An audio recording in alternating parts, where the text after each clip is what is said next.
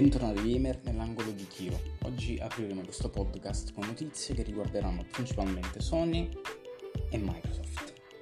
Negli ultimi giorni è apparso il rumors di una possibile PS5 Pro che cavalcheranno il successo della PS4 Pro e questo rumors eh, è scoppiato dalla deposizione di un brevetto da parte di Sony di una possibile PS5 Pro che a confronto della PS5 uh, eh, avrà un'ottimizzazione per i giochi streaming, dato che secondo i progetti deposti avrà una memoria e processori più veloci, però a giudicare dai progetti molte persone uh, suppongono che questa console PS5 Pro sarà solo per i giochi streaming.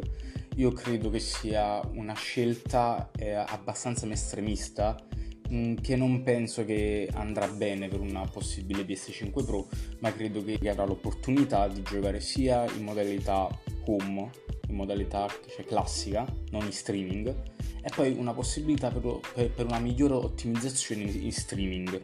Anche perché puoi ottimizzare quanto vuoi la tua console per lo streaming, ma si deduce sempre il problema che ha avuto cioè Google Stadia, ovvero almeno qui in Italia non tutti possono permettersi una rete così veloce che possa supportare un intero gioco in streaming, cioè soprattutto uh, se si tratta di giochi multigiocatore.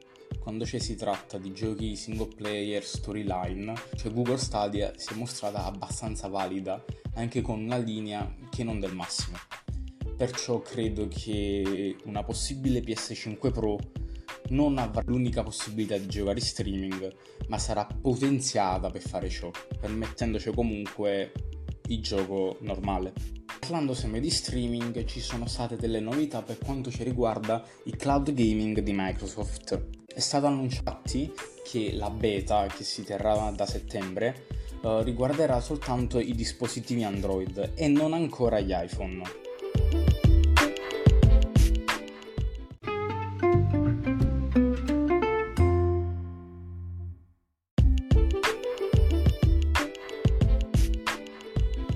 Piccola flash news per quanto riguarda Bethesda che regalerà Doom Eternal e The Elder Scroll Online uh, a tutti cioè, coloro che acquisteranno una console di nuova generazione, sia Microsoft che Sony, se sono già stati acquistati in precedenza uh, sulle console uh, di vecchia generazione. Quindi se state pensando di comprare uno di questi due giochi, credo che questo sia il momento giusto. Doom in particolare perché da poche ore è stato presentato nel lancio del suo primo DLC.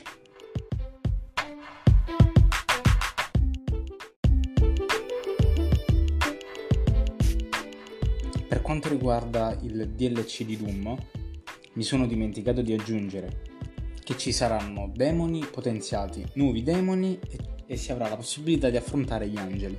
Però grazie alla magia della post produzione voi non noterete la, la differenza.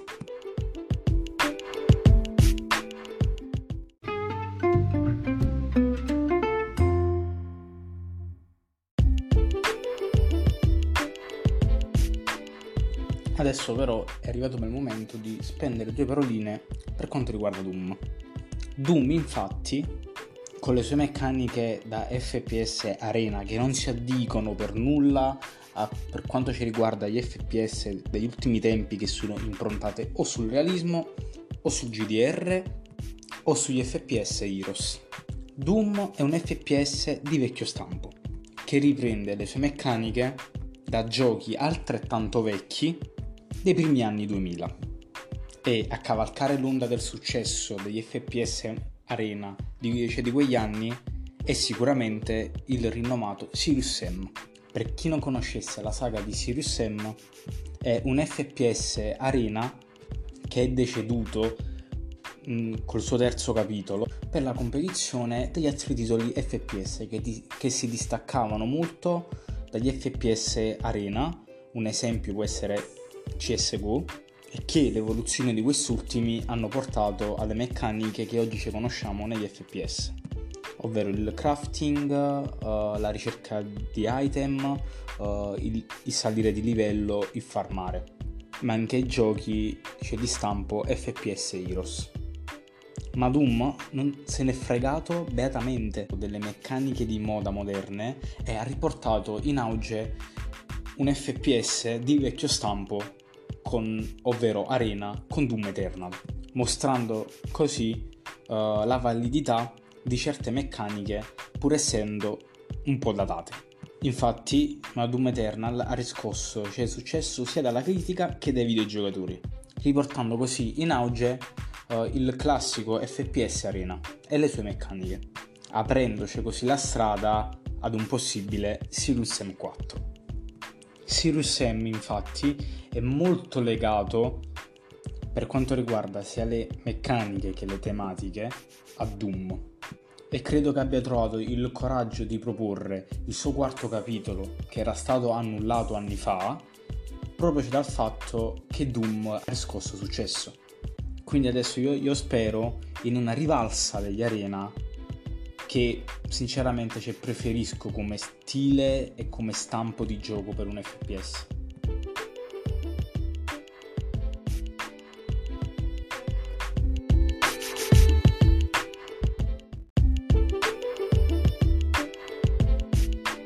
Sirius M4 uscirà il 24 settembre. Devo fare inoltre i miei complimenti al, al designer e al regista del teaser perché è inspiegabile, è incommentabile, cioè vi lascio direttamente al suono, al video.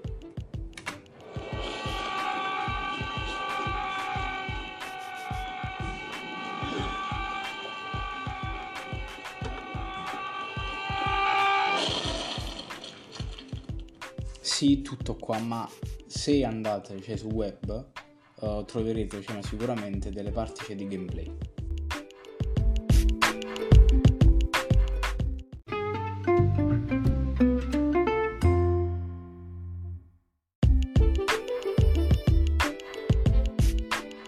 Adesso però le notizie sono concluse. Buona fortuna gamer. Ci sentiamo al prossimo podcast.